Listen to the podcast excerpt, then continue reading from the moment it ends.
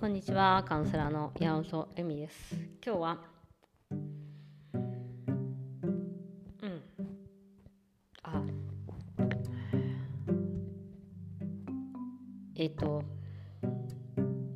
どうしてもどうしてもどうしてもすごく難しいかもしれないんですけど、本当に一番大切なことはまず自分に戻ってくるっていうことなんですよね。で、あの他人軸でないっていうのは、その相手を喜ばせるためにやっぱり何かをしてしまうことなので、なんかそうするとなんか私喜ばせることをしちゃいけないんじゃないかとか、気を使っちゃいけないんじゃないかみたいになるんですけど、えっと、まずね自分を満たして喜ばせると大体相手も満たしてあげたら人にも優しくなれるんです。でその順番なんですけど、やってることは間違ってないんだけど、順番が間違ってると思うんですね。相手をまずと満足させて満足させなきゃっていうことを目的にしてしまうと、えっと、どうしてもエネルギーの確保っていう言い方をするんですけど、相手にエネルギーを渡してしまうので、どうして私ばっかりこんなにやってるのに、結局ねその相手に何か喜びを与えたいとか優しくしたいって、自分がやっぱりいい思いをしたいんです。最終的には自分が気分よくなりたいから、自分が偉いねって褒められたいから、自分が、えっとまあ、その人に好かれたいから、まあ、当たり前だけどそういうことをしてるわけですよね。だから、えっと、その当たり前だけどそういうことをしてる、自分のためにしてるの結局は。だからそれをやめ、その結局そこには下心みたいのがあるから、そうじゃなくてまず自分で自分を満たしてあげるっていうことの難しさを学んでほしいと思います。あの結局お母さんとかでもなんかお茶飲みに行ってもいいんだよとか、自由に何々してもいいんですよみたいなことをやると、もうすごい罪悪感に駆られちゃって、それどこじゃないんですけどみたいな、お金使っちゃったことに罪悪感とか、時間を使ってしまったことに罪悪感とか、家族のために何々をしてないことに罪悪感みたいな方もすごくいっぱいいて、えっと、それが一番必要ないものですよね。やっぱりその楽しんだら、えっと、相手に還元することができるっていう感じで、なんかうーん楽しむことによって自分にエネルギーが増えるから、それを相手に与えるっていうことで相手に優しさを与えるっていうことができるというか、人に何かいろいろなことをしてあげたりとか、えーとまあ、分け与えるっていう言い方はしないですけど、うん、一緒そのやっぱりその一緒にいるだけで気分がいい人とか安心する人って、自分のことをやっぱり満たしている方なんですよね。でそれは、えっと、やっぱりその自分を我慢させてると、どうして私は我慢してるのにこの人は我慢できないのみたいな感じにどうしてもなっちゃうんです、人間関係って。なのでやっぱりその、えー、相手にマウントされない、マウントするっていう問題、そのだからどっちが上か下かしかないような人間関係をどうしても作ってしまうんですね、そういう風に。だから自分がかわいそうって思う相手と付き合うか、えっと、なんか自分がかわいそうと思われてる相手にこう優しくされるかみたいな、なんかそういうマウント合戦みたいな、どっちが上か下かみたいな感じになってしまって、その、えっと、関係自体を楽しめることができないということになります。だからその順番なんです。まず自分で、それができてくるとだんだん当たり前なんですけど、自分にやってることを相手にするので、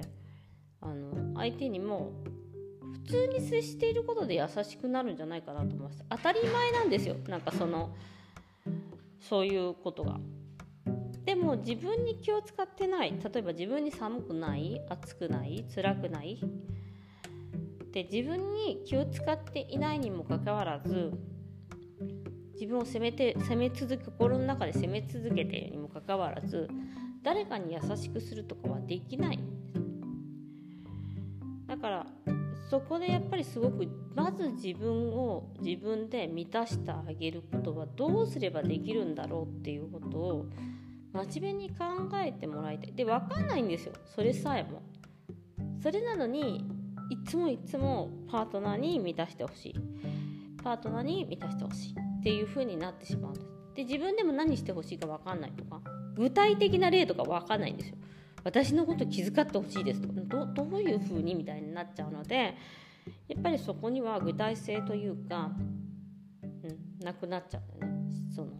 で自分がやっぱりそれをやってしまっているんではないかなと思います。だからやっぱりその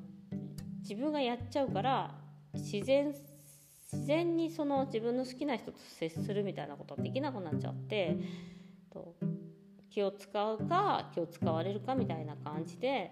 なんかこう息苦しい関係を作りがちなのではないかもしれないと思うんですよ。だからこそ、えっと、まず自分なんですね。で自分の満たし、満たし方っていうのはいろいろあるんですけど、そのなでなでメソッドとかヨガをしたりとか、あと本当に自分に声をかけてあげるっていう感じですよね。大丈夫とか大丈夫だよっていう、なんか安心してもいいよっていう感じので、多分それはパートナーにかけてもらいたい声かけとすごく似てるんじゃないかなと思ってます。例えばパートナーに、えーと、